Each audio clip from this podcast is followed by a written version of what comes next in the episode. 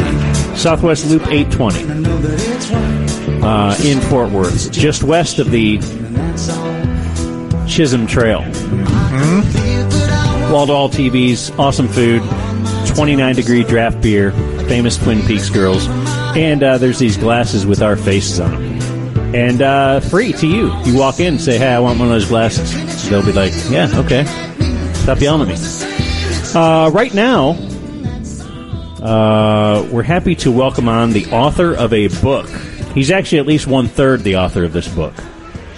Um, and this is Jason Stanford. He's on the Diamond Factory ticket hotline.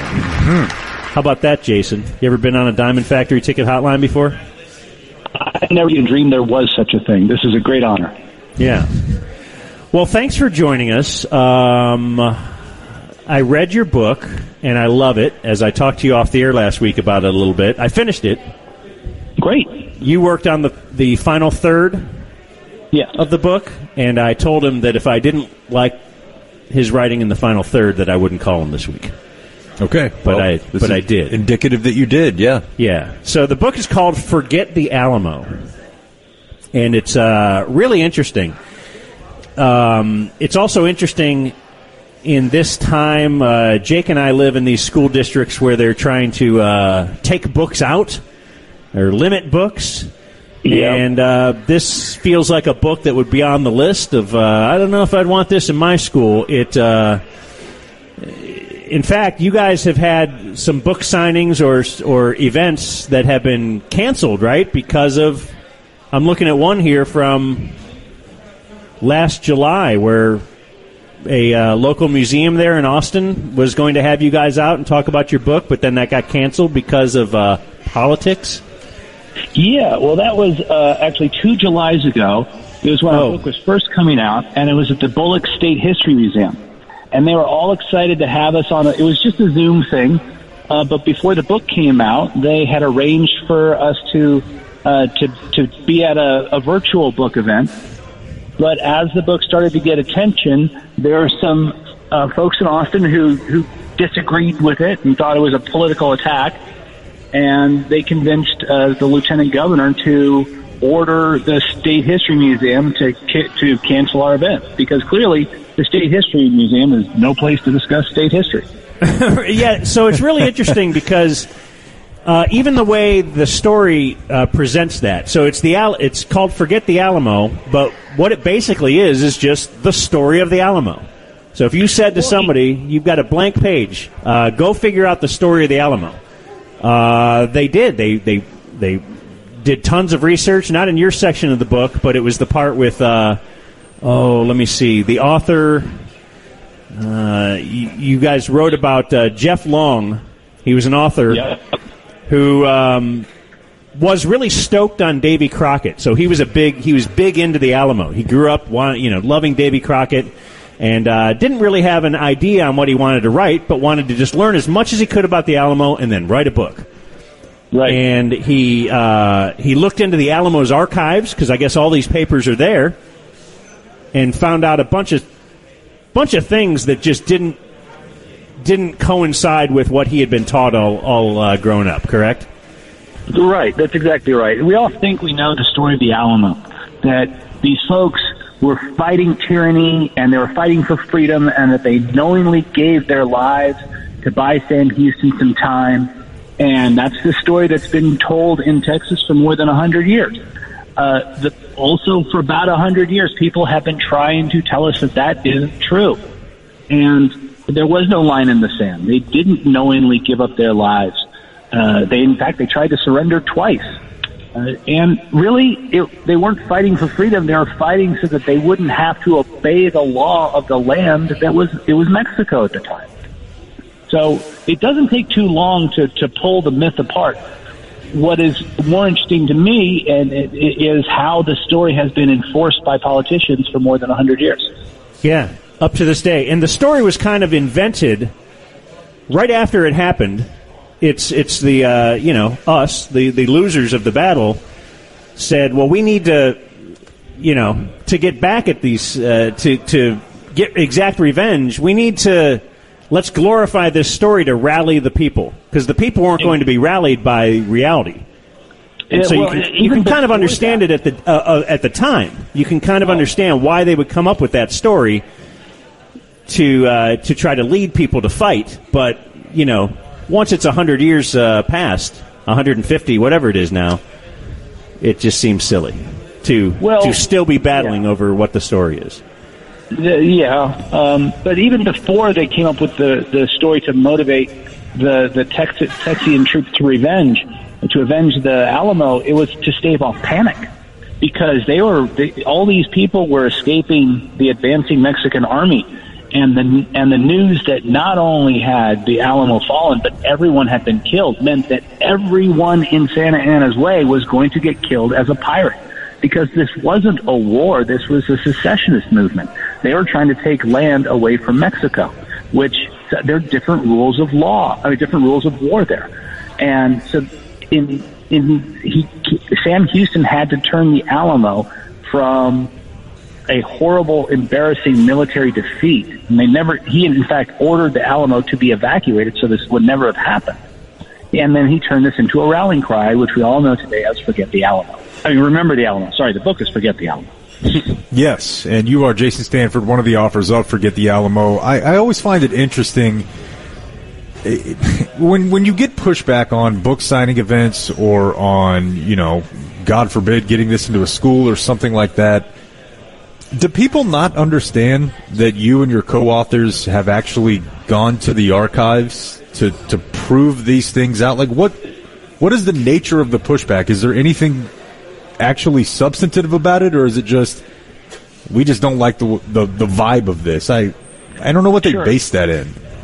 So there is one. Uh, the the the most substantive pushback is that there were other states in rebellion against Santa Anna at the time, and you and they they didn't have slavery there. So how can you say that Texas was in rebellion to preserve slavery? Well, Texas was the only republic of Texas, the only only republic or state in Mexico that was trying to get independent. That was trying to split away ev- all these other states in rebellion were simply trying to reform the system to create a, a, a pre to reinstate the 1824 Constitution. So it's it's settled law among credible historians that Texas the Texas Revolution or the revolt as we call it in the book was primarily over slavery. And that that it then if you have to accept that though, then you then that goes to undermine the credibility of the entire Texas myth, which goes to our identities as Texans, that we were founded in this incredible act of selfless bravery, which it turned out to be not incredibly true. So the pushback from the from the lieutenant governor, uh, to, for one, he called it a fact-free retelling of Texas history. They just they just brush aside the entire thing and say this is just a political attack.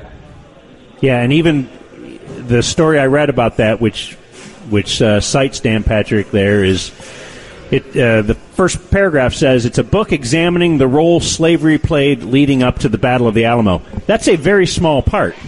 It just seems like it's mentioned in there, like you said, and then you knew, do need to accept that, and then you can go on and. But that's not what the book. The book is not 300 pages about uh, how Texas loves slaves. Uh, but it's it's back. It's in there. Um, But yeah, it's it's clearly not fact free. A fact free rewriting. The rewriting. This is interesting. The rewriting happened, you know, a long ago, and it's it's weird to me to term you or term the whole, uh, you know, trying to tell the truth of the Alamo as the revisionist history. Like it's the act, we're just trying to find actual history, uh, but they call you revisionist. Exactly. And, and really, the book is about how the, the story has been revised all along. Let me give you one example. It was widely accepted at the time from uh, eyewitness accounts that were written down that Davy Crockett was captured uh, and or surrendered and was executed later that morning. Not terribly controversial at the time until Walt Disney came around and made Davy Crockett this stoic American hero, and John Wayne went down swinging old Betsy with a rising mound of dead Mexican soldiers around him.